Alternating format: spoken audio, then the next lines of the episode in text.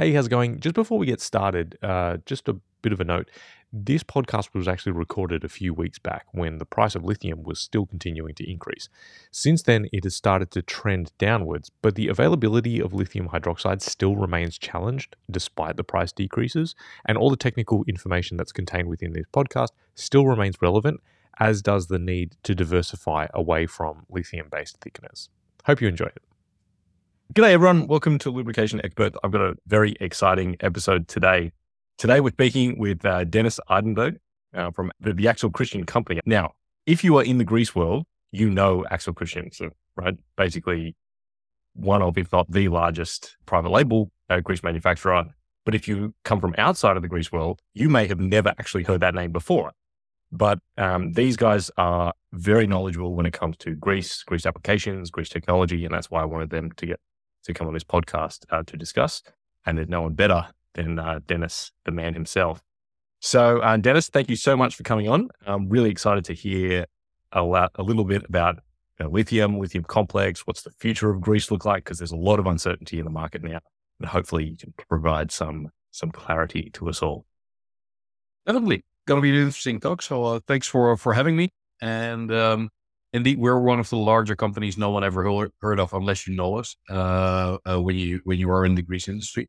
We're sort of the odd one out. We we are a producer of lubricating greases only, um, rather than than, than oil based lubricants. Um, we only produce lubricating greases. So that's uh, we're, we're, in a niche market and have some niche knowledge there as well. So uh, more than happy to share that today. Awesome, awesome. So I thought maybe the way that we could start is I think everyone is familiar with the fact that by volume, lithium or lithium complex greases, uh, that sort of kind of multi-purpose grease that everyone sees throughout the industry. So I help, I thought it would help if we wind the clock a little bit backwards to go from the start and say, why is it that lithium greases are so popular? Why have they come to dominate the market? Whether it's for technical reasons, commercial reasons, uh, why is it that lithium really has the lion's share of of grease volume? Yeah, fair question and an interesting topic to look at. Uh, look at um, if, if you look at it from a historical point of view, there's roughly um, pre World War II and after the Second World War period. If you look at lubricating greases pre Second World War, you would have your sodium greases or your your uh, regular calcium greases, some aluminium, um, and any of those clay or Bentone greases. And they all had some some positives. If you if you look at um, um, uh, sodium grease, for example, they have perfect water resistant uh, re- water resistance, but they're very poor in the presence of water, as they're basically salt. Um, if you if you look at it the other way around, the the old fashioned calcium greases were highly water resistant, but as water is part of their chemical structure, you're sort of limited to upper temperatures of 60, 65 degrees before your soap starts starts to disintegrate. So in that period of time, you had to make some choices which features were most important in the application you were trying to service.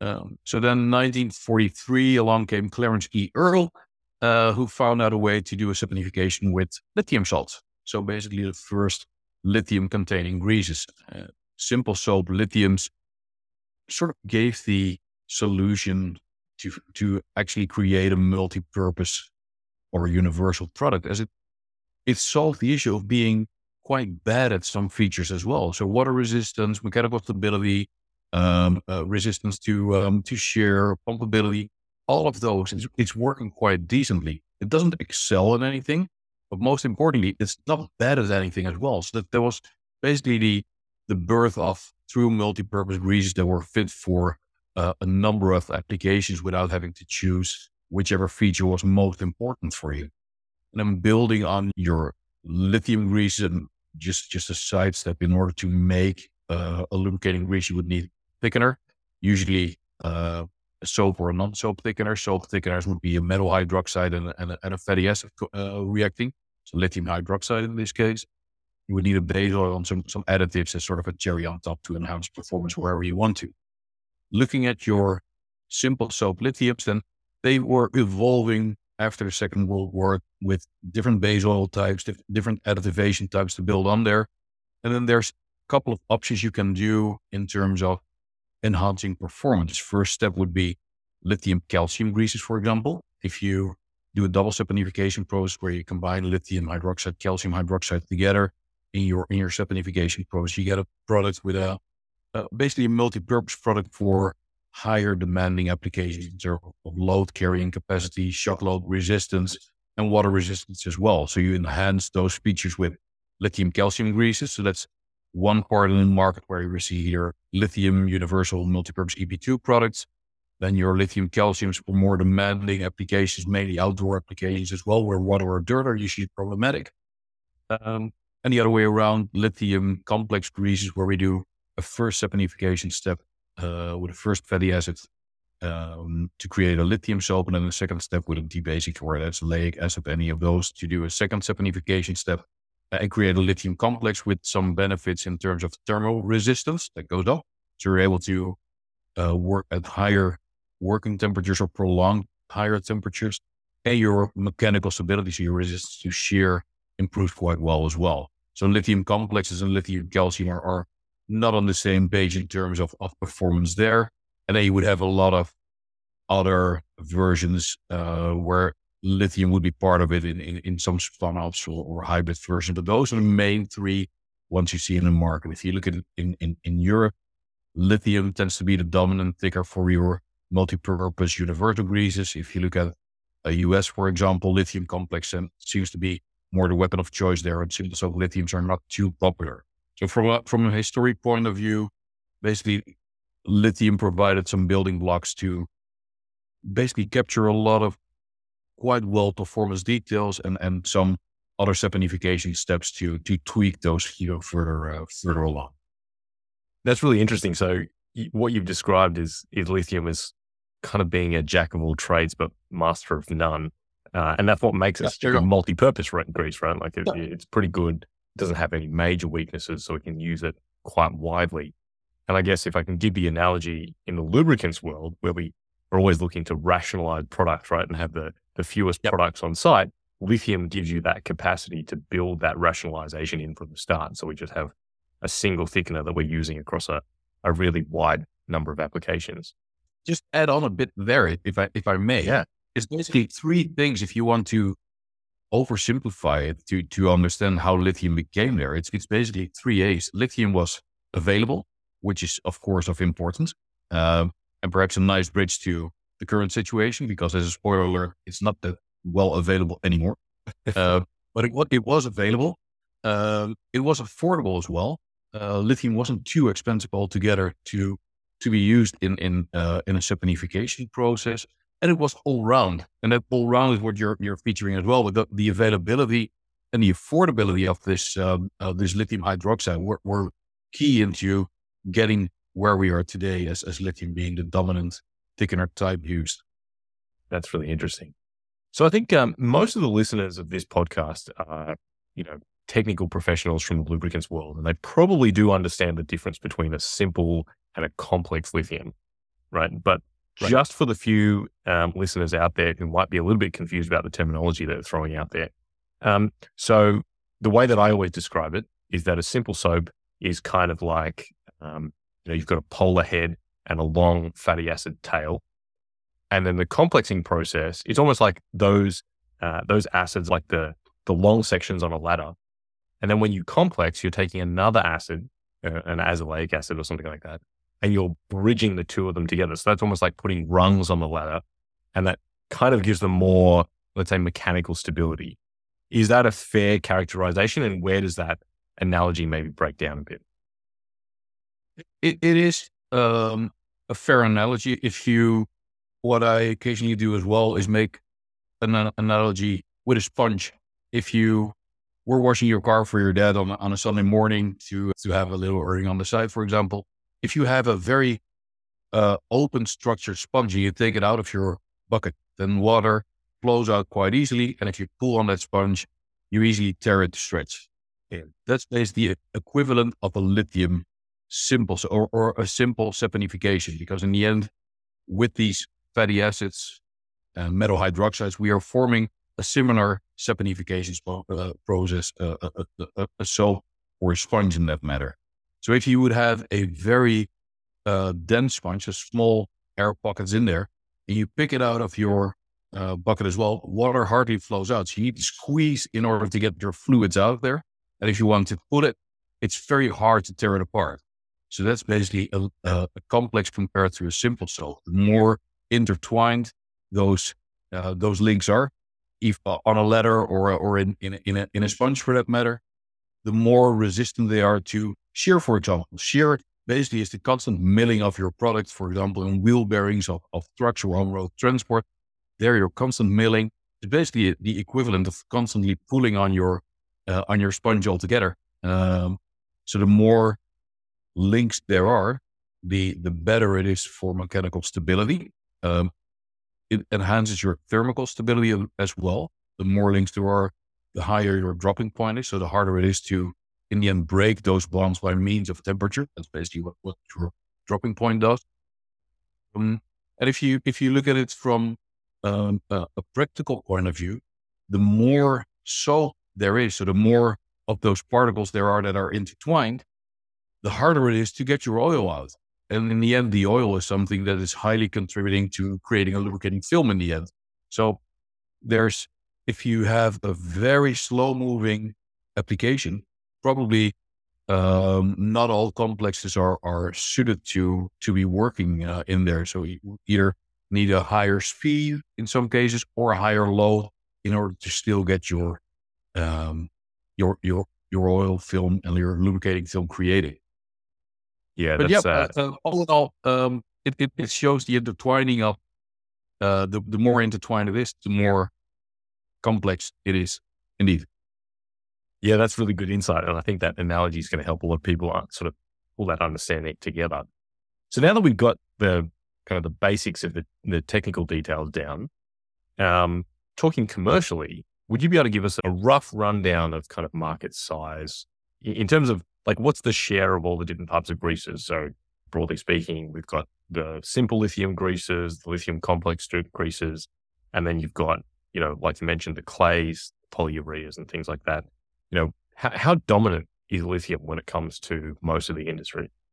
Um, well, if you, if you look at it at, at actual from a, um, a, a product uh, production point of view, for example, where I would have most insight into anyway, I think over three quarters or even 80% uh, and up are greases that contain lithium in any way, shape, or form.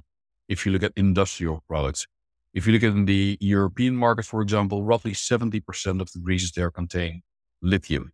Um, and then you would have your other thickener types. Uh, there, uh, non lithium containing greases, for example, would be uh, calcium or anhydrous calcium. I, I, think we'll we'll we'll capture a bit on that in in uh, a bit later on to explain the differences there as well. Uh, uh, calcium complexes, aluminium complexes for um, especially food grade applications where we're seeing most of them. Um, calcium sulfonate complex greases and polyurea greases are sort of the the major thickeners we're seeing uh, for non-lithium containing products altogether. But all in all, a, a, a, substantial part of the market is using greases in, in uh, that contain lithium in any way, shape, or form. Yeah, that's really interesting. And that explains why the market disruptions have, have affected so many different industries, right? Because lithium's, oh, because of lithium's dominance, right? Um, and so the obvious question, because I think everyone is feeling it at the moment, uh, every, well, end users are seeing it in the price of grease at the moment. They're seeing the price of lithium based greases in, in many instances skyrocketing, even relative to other products that they might uh, see from their lubricant suppliers. So the price of everything has been going up. We can blame you know, supply chain shortages and all this kind of stuff related to, to COVID and shipping issues and production shortages and all the rest of it. But even relative to that, it seems, at least with my customers, that lithium greases are increasing even above that kind of standard level. Agree. So with all the discussion about it, it's helpful to to understand why is it that the cost of lithium has gone up so much, and you know, is that driving a search for alternatives to lithium or substitutes for lithium? Do we see this being a an ongoing trend that we need to, as an industry, address, or is it something that is kind of transitional and and we'll get onto the other side and lithium will become cheap again and everything will continue as normal? a lot of questions. Let, let's start off with the one I thought you you were you were uh, starting off with. Is is, yeah. is is it correct that lithium is, is the main contributor to increasing prices? And and it is. If it, the price of lithium starting 2020, uh, 2022, uh, beginning of 2023, prices are, are going up tenfold. So it's it's um, going from roughly uh, eight to ten dollars a kilogram of lithium to now eighty five uh, dollars for that same kilogram of lithium and up. So it's it's wow. I did not realize it was that much.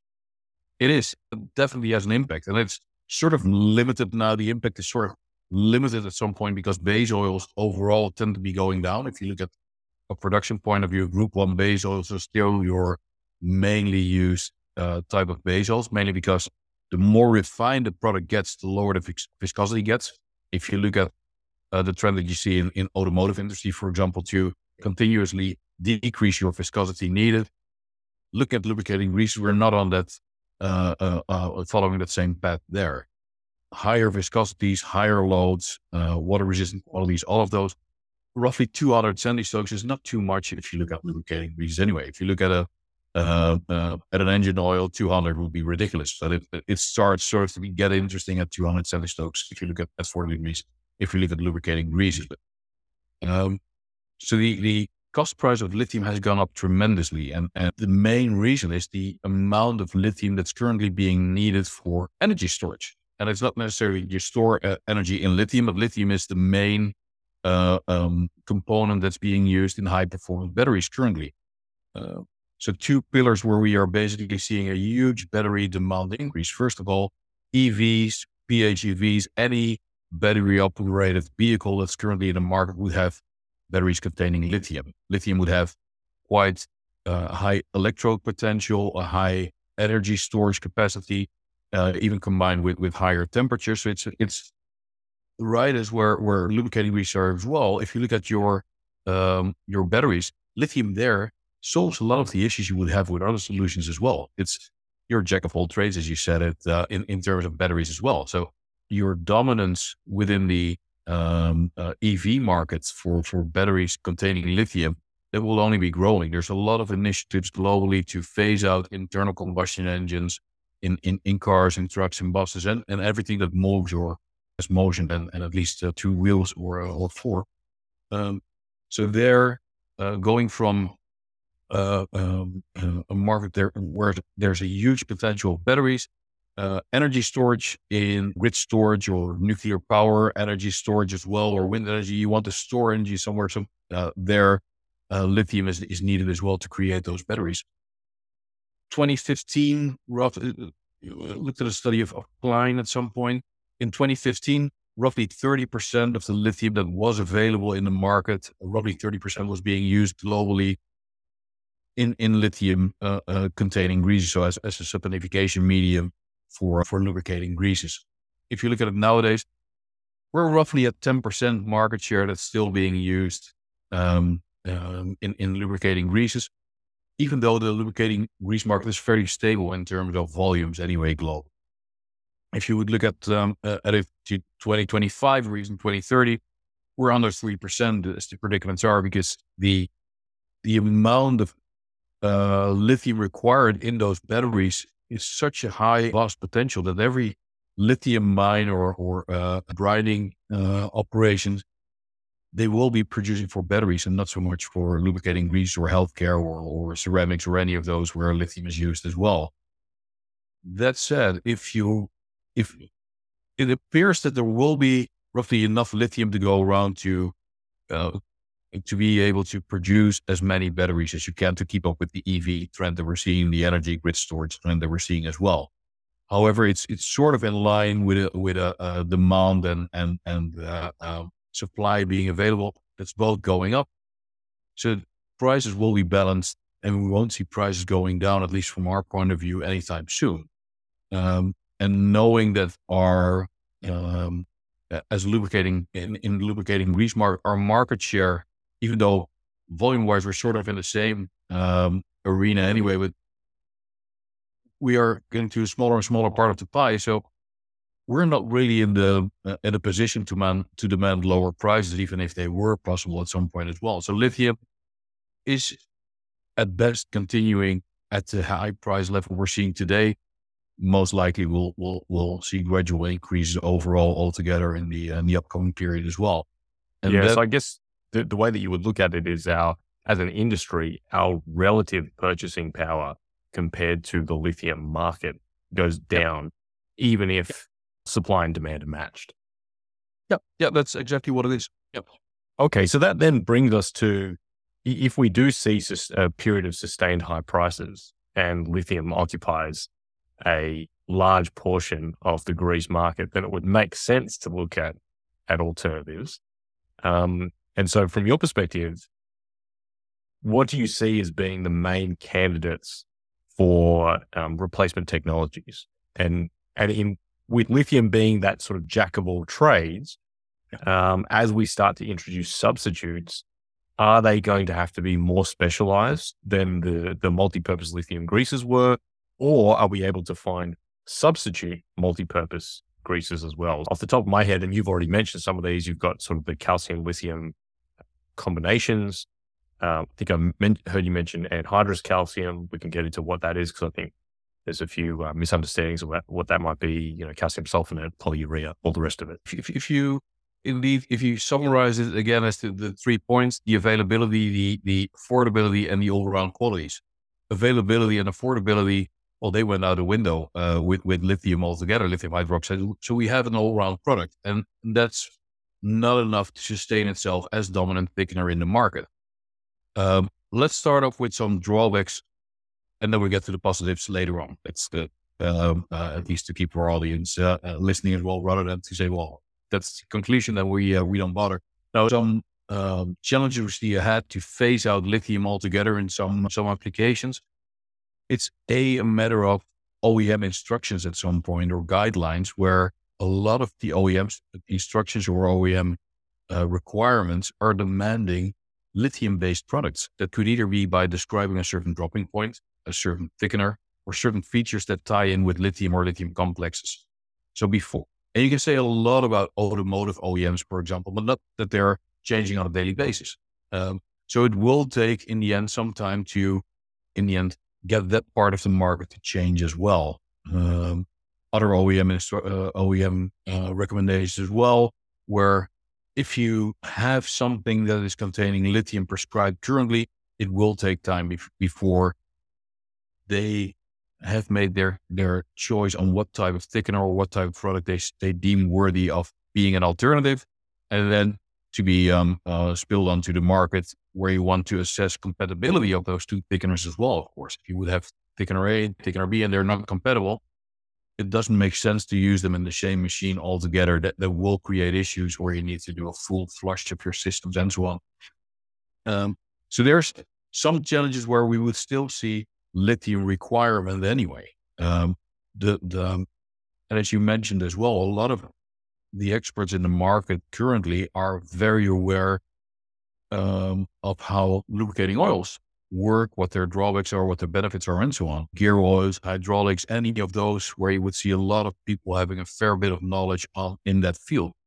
If you zoom into the niche market that lubricating greases is, the, the number of people that truly understand those products that's smaller than than looking at uh, lubricating oils. Um, so if we as as lubricating specialists not fully understand lubricating greases altogether, how can we expect the market to understand it as well? And if you are a farmer, a maintenance technician at a, at a factory, or already of, of those people who in the end make their purchasing decisions to use a certain product, how are we going to get the information to the market by means of our major oil companies, your distributors, grease specialists, uh, distributors, uh, uh, people like you and me talking about products as well. It will take some time to pour energy onto the market about the available alternatives, to do's and don'ts, and so on. So there's there will be also a, a delay effect where people might be a bit reluctant to, to switch to another thickener because I said we have used them since 1945 on. The other matter is the, the full scale of the of, of the operations roughly said, if three quarters of the market now contains lithium, um, it's a huge uh, scale up to get any other thickener type to uh, phase out lithium altogether. So we still will be seeing lithium uh, tomorrow and the day after as well. It's not going to be a one day um, a one day process. It will it will take quite some time. Um, however, people are um, more willing to change the moment their purchasing power is involved, uh, influenced as well. So if we are finding alternatives that are working equally well, or at least have some enhanced performance in some cases as well, enhanced performance being a benefit, but if you use a product for a certain application, enhanced performance doesn't necessarily always is a, necessity because the product you have might just do the trick quite well. Um, but you would have some enhanced performance and a lower cost price, and especially the second one that will drive people to say, well, in that case, I'm willing to try rather than the other way around saying, well, we, have got an alternative and it's more expensive as well. Then the willingness to switch over to something new is a bit lower, of course. Looking at your question of which options do we have? Um, um, and rather than just shouting out all types of thickeners here, it might be good to, to zoom in to how do you actually get to the right choices, the right lubricant? Um, and that is basically making a combination of which type of application are you lubricating? Is it a, a bearing, uh, uh, a plain bearing, rolling bearing, um, uh, pin bushings, any, any of those? Uh, uh, wire ropes, open gears. Uh, so what type of application are you lubricating? And what's the environment it's being used in? So the working environment, um, is it, is it cold? Is it warm? Is there water present, dirt present? Where um, uh, lubricating oils are usually being used in an enclosed system. Lubricating uh, lubricating greases tend to be used in um, semi-open or fully open applications. So they, they are more in, in contact with the environment they're being used in, and pollutants such as water, debris, uh, chemicals, uh, any of those would have an influence on your uh, thickener choice. And, and, and lastly, make a combination in which which type of machinery are you using? Is it an excavator? Is it a tractor? Are you looking at the electrical motor bearings, uh, uh, wind turbines, any of those? So with those three um, IDs, the type of component, the type of machinery, and the type of environment, and the uh, performance qualities required, then you can zoom into which thickener um, base oil additive combination would work out best. And if we zoom into the thickeners, um, First off, your standard multi-purpose universal products as they are currently in the market, plain lithium grease or US, uh, some lithium complex, but let's focus on simple soap lithiums to start up with. First, um, you have a general all-round good performance, jack of all trades, as you said. Um, there, anhydrous calcium would be the first option to tick all the boxes that lithium simple soaps do as well, and some more. So um, you, you, mentioned as well um, standard calciums and anhydrous calciums. The, the difference between uh, between those two that that, that what you were getting yeah. to as well, right? Yeah. Um, original calcium grease, as they were used pre World War II as well, their water is in the chemical structure of of a lubricating grease, meaning if water is part of your chemical structure and water tends to evaporate at 60, 65 degrees already, your chemical structure will simply disintegrate because of the temperature reached at 60, 65 degrees. So you're fairly limited in upper temperature, but you would have excellent water resistance with those uh, degrees. If you would look at anhydrous calcium, which is basically a fancy way of saying water-free calcium, um, water-free calcium doesn't contain water in its chemical structure anymore. So that's, that's taken out, um, meaning water is no longer part of the equation where that is the limiting factor in, in, in terms of 60, 65 degree upper temperature use. So we are looking at a thickener that if it's well formed and, and the solidification process went well, you're looking at roughly 130 or even 140 on, on an FE9, for example. Uh, FE9 to assess upper temperature limits, 130, 140. That's really at the level lithium greases are, or even slightly above. Um, but still, if you look at higher temperature operations, your a universal product might not just be where you want to be in terms of prolonged lubrication intervals anyway, but in, in terms of 130, 140 degrees upper temperature on FE9 for anhydrous calcium, that ticks one of the major boxes in terms of enhanced temperature performance compared to the old fashioned calcium greases. So maybe just to clarify on the anhydrous calcium, So we said that with standard, you know, pre 1940s uh, simple calcium uh, soaps, they included water as part of the process or part of the, uh, the final product, and therefore they had good good water resistance. So does that mean that the converse is true that when you have anhydrous calcium, which is non-water containing, that the uh, water resistance performance degrades?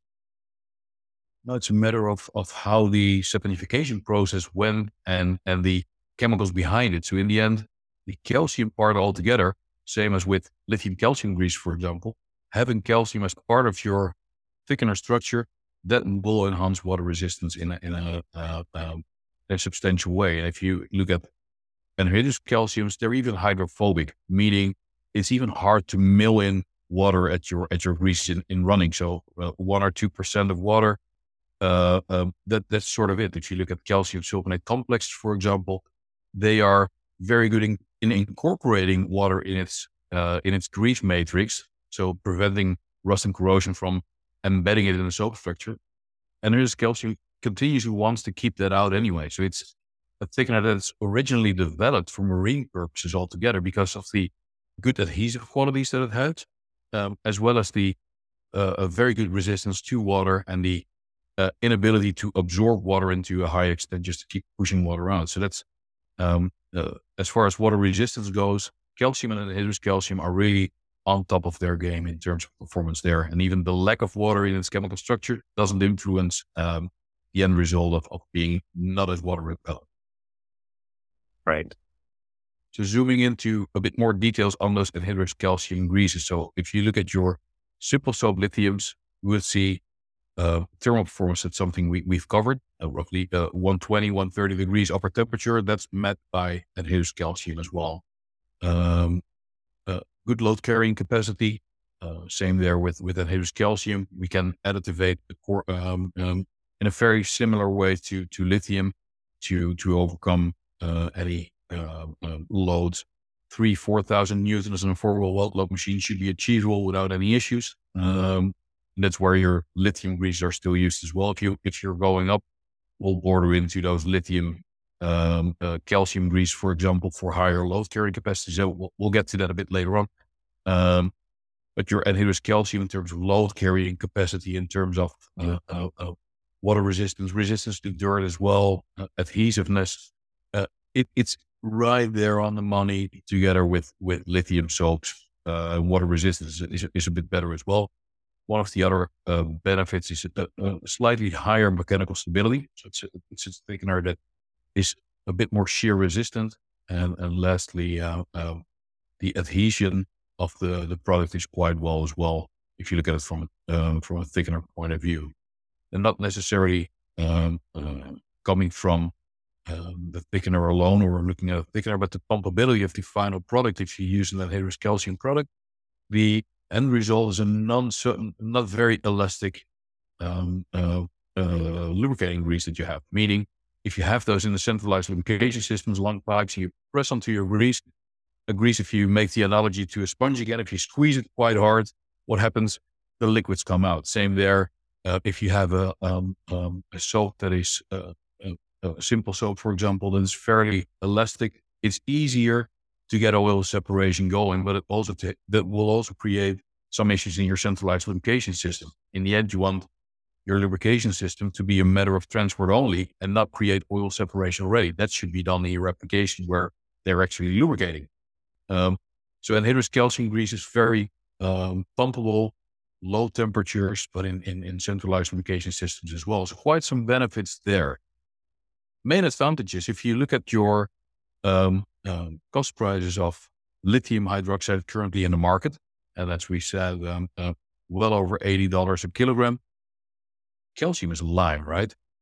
Prices of lime are slightly cheaper. Uh, so that whatever we uh, doesn't have to be put in a grease that's quite costly. You don't have to pay for it in the end as well. So it, it, it gives a lot of benefits in terms of um, um, uh, uh, being more affordable than a lithium type product is. It is so. It is. Lime is fairly available.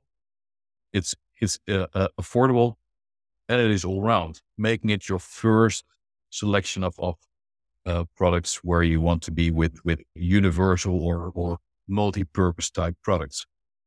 If we then look into lithium calcium greases as a next step, where you want to have enhanced water resistance, so uh, your multi-purpose product for more demanding applications, outdoor applications, water present, dirt present as well, uh, higher loads, higher shock loads. A substantial part of that market could be used, could be phased out by your uh, anhydrous calcium grease as well. The water resistant and, and dirt resistant qualities in some cases added by um, um, or increased by adding some polymers as well to further increase uh, adhesiveness, stickiness, and the and the dirt repellent qualities. Um, uh, additivation levels, higher basal viscosities. The first part of that lithium calcium market could be uh, phased out by anhydrous calcium grease as well. If you go to your truly high demanding, high load applications, high shock loads, and then you're you're looking at machinery as big excavators, grinders, uh, heavy heavy off road machinery, uh, machinery used in, in dredging purposes, for example. So big, bulky, slow, heavy moving. Then anhydrous calcium at some point will not be fit for purpose anymore, and you would border into, for example, calcium sulfonates. Cal- calcium sulfonate complex greases would be a next step where they are extremely mechanical. St- uh, they have an extreme mechanical stability. They they are uh, quite shear resistant, especially at lower uh, lower temperatures. It, it is a multi-complex thickener, so it's it's a, a combination of uh, some gel, some some uh, fatty acids, some uh, metal hydroxides that form in the end a very complex soap structure. So a lot of intertwining and a lot of uh, steps and cross steps on your ladder. Um, calcium sulfonates, good upper temperature levels, higher than with your regular um, anhydrous calciums or um, or lithium uh, calcium products or lithium products, but an extreme load carrying capacity, and it's a functional thickener, meaning a lot of the load carrying comes from the thickener itself rather than from EP additivation. Uh, so it's a very heavy duty thickener. That is your next step. So anhydrous calcium and calcium sulfonates is your truly heavy duty step in, rather than uh, a highly additivated, high viscosity lithium calcium grease. Um, at least one, lithium complexes. We, we see lithium complexes being used in, in sort of two major ways in the market. First off, lithium complex, we, we tend to see them in some off-road applications as well.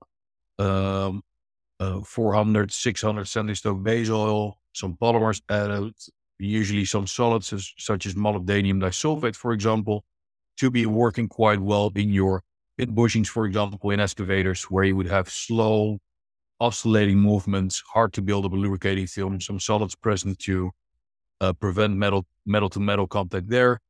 Um, that type of lithium complex use, calcium sulfonates, or even uh, anhydrous calcium, uh, but to a higher additivation level, would do the trick to phase that that part out already. So that's not a true uh, uh, optimized use of a lithium complex in terms of performance. The true uh, benefits of lithium performance come in the other pillar that we see, and that's higher speeds or uh, higher continuous uh, uh, milling, so higher shear.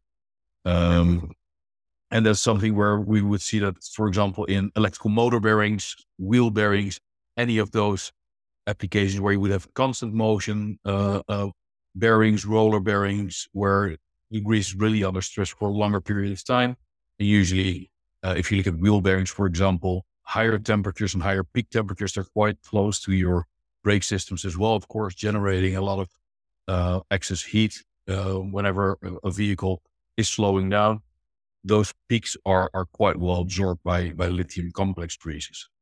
And that is currently where we see some challenges to phase that part out as well. Lithium complexes have a higher content in lithium hydroxide than a regular simple soap lithium. It's roughly twofold, in some cases even two and a half fold the, the amount of lithium used. So the cost price increase has been even more exponential than, than with your simple soap lithiums. Um, that market, we are seeing some options to phase that out with polyurea greases, for example. And polyurea greases are a, a design thickener where you would have your isocyanates and, and amines, and you would create different types of, of isocyanates and amines to in the end form a polyurea grease. And polyurea grease is sort of a container where there's a lot of different polyurea grease. You have your monoureas, diureas, et cetera, et cetera. So there's no um, polyurea grease doesn't tell you too much already um, of the actual thickener there. It's a non-soap, so it's it's more of a, a melting process, so to say. Um, but those isocyanates and amines are providing you with the building blocks to um, create a, a, a tailor-made product there. So it's it's sort of a designer thickener. Um, and if you look at your polyurea greases, we, we simply said we, we can divide them into two uh, major segments. One are the non-shear stable ones, where you would that you would see, for example, in agriculture use in the US. And the other ones are the shear stable ones. And the shear stable ones in your lithium complex is both used for prolonged upper temperatures uh, um, that, that the product is being used in, higher mechanical stability. Their polyurea would be a very interesting thickener to look into for some alternatives. Some of them are, are there already, uh, but polyurea grease have some drawbacks in terms of practical uh, application. The raw materials by itself are toxic. Uh, it's it's toxic raw materials, so worker safety, um, um, meeting uh, rules and regulation compliances when when producing those really make it a different type of thickener to work with than your regular product, so to say. It's it's uh, um, creates a bit more stress on the ones uh, in the end producing polyurea greases. Um, the capacity to to make sufficient polyurea grease for the market demand currently is too low globally. There's there's really quite a, a, a cry out for more polyureas and the scale up to do so, and to especially knowing that your production side will have to be um, quite well fitted to to meet those more demanding uh, production rules and regulations and meeting worker safety. Those are limiting uh, a, a, vast rollout of polyurea grease altogether uh, currently. But it is an interesting one to to look into, as well as it is one of the prime candidates to, to phase out those those lithium complex. So quite a long answer to to sort of rather than saying here's the alternatives, hoping to give some more uh, input on where those different alternatives could be used along along the line as well. You mind if I just jump in with a question about the polyurea greases? So sure. the way it was explained to me once was that one of the big advantages of a polyurea grease is by nature, and because it's not really a, a soap style uh, thickener, it means that it doesn't contain any metals. And of course, metals being catalysts for oxidation means that polyurea greases are really suited to high temperature, long life applications. Um, is that a, a, fair assessment of that technology? Thermal stability is excellent for polyurea greases. It's, it's, um, um, thermal stability is, is really one of the fortes of these polyurea type, uh, type products altogether. Water resistant uh, qualities um, are, are quite okay. Load carrying capacity for polyurea grease is quite poor on the other hand. So you, you need to substantially additivate in order to accommodate higher loads as well. However, looking at where they're being used in a shear stable way, higher speeds never equal higher loads as well. That doesn't exist. The higher the higher load it is, the slower it gets. You, you never see.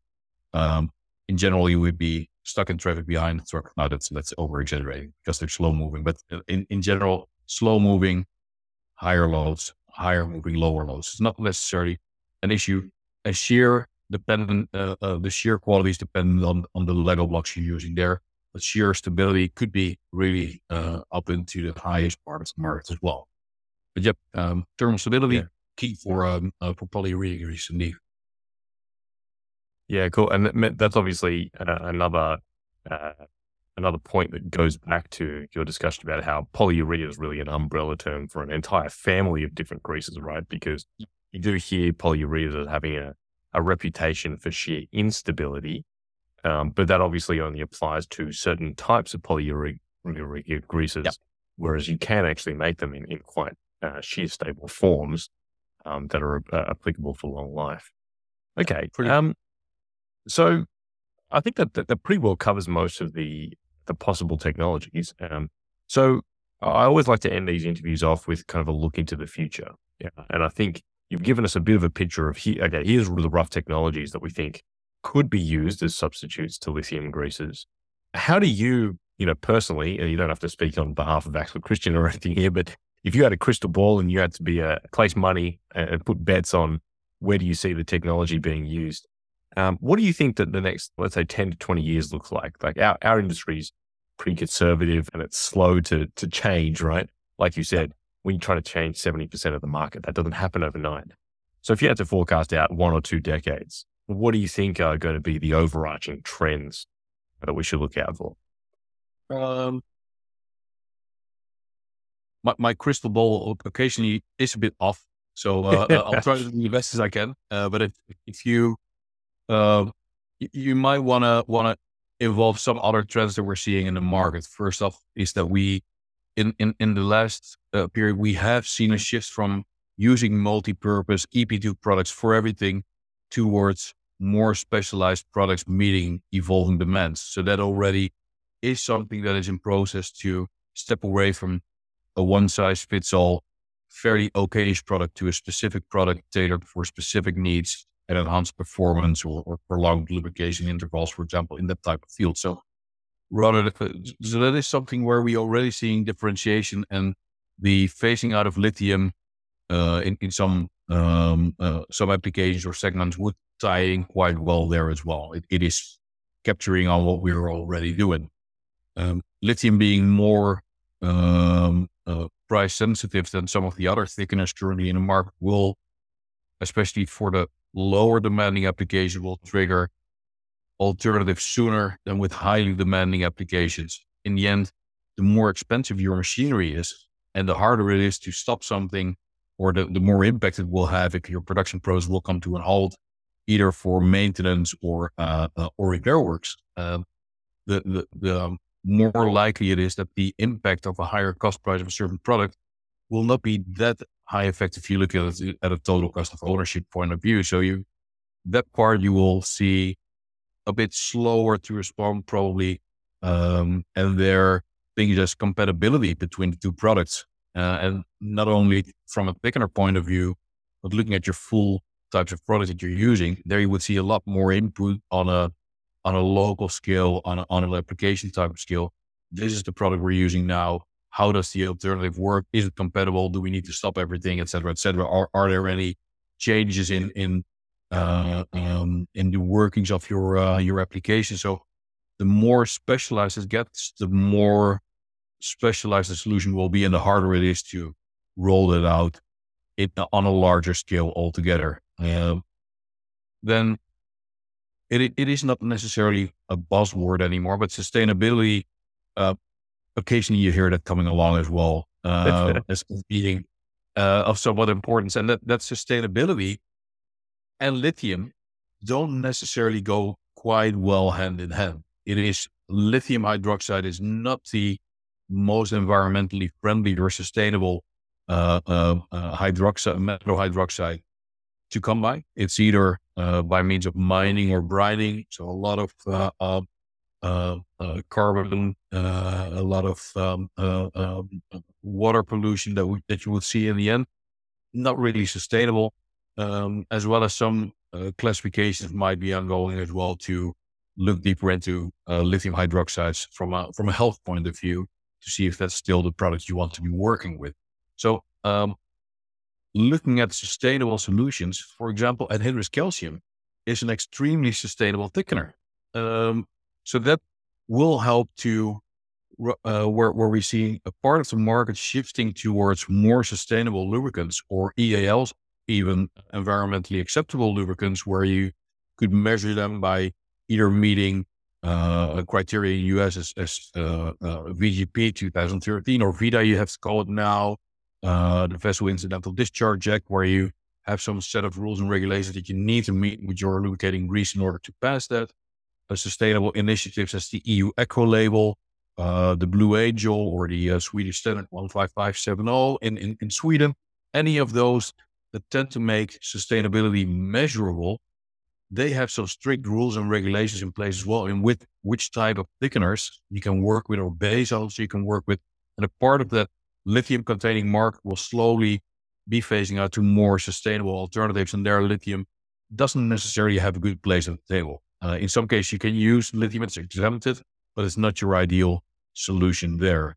Sust- sustainability, uh, a, a, more specialized uh, market anyway, so shift towards more specialized products. They are um, already setting up some shifts in the market already. Um, uh, the affordability of alternatives, as as we predicted, for, for lubricating greases, lithium as as a raw material, it will never be cheap again. Um, so for your cheaper end of the products, lithium will most likely be the first to be uh, looked into alternatives, but that's the biggest part of the market as well. So it's not going to be overnight, but we'll, we'll see a shift there where people are gradually starting um, uh, away uh, to pull away from uh, from lithium containing greases. Yeah, that's fascinating. So I think um, you know it, it, it's very interesting times for everyone, right? Um, you know, in the in the standard lubricating oil market, we've seen a lot of shifts over the last couple of years, and we're starting to see that spill over into the grease market. I think uh, we're likely to have a few disruptions ongoing for the next couple of years, and so it's it's really nice to hear from an expert who's in the thick of it and uh, get your your opinion as well as your your uh, technical understanding of, of, the market as it stands now. So, Dennis, you know, thank you so much for sharing your insight uh, and your knowledge as well. We really, really appreciate it because I know this is a, a topic of interest for a lot of people. And uh, if you're okay with it, we'd love to have you back to talk some more technical details on some specific greases as well. So, um, thanks so much for your time, and uh, we'll talk soon. Thanks. I appreciate it. Uh, an interesting talk and uh, um, more than happy to join again. So um, have a good one and uh, see you soon.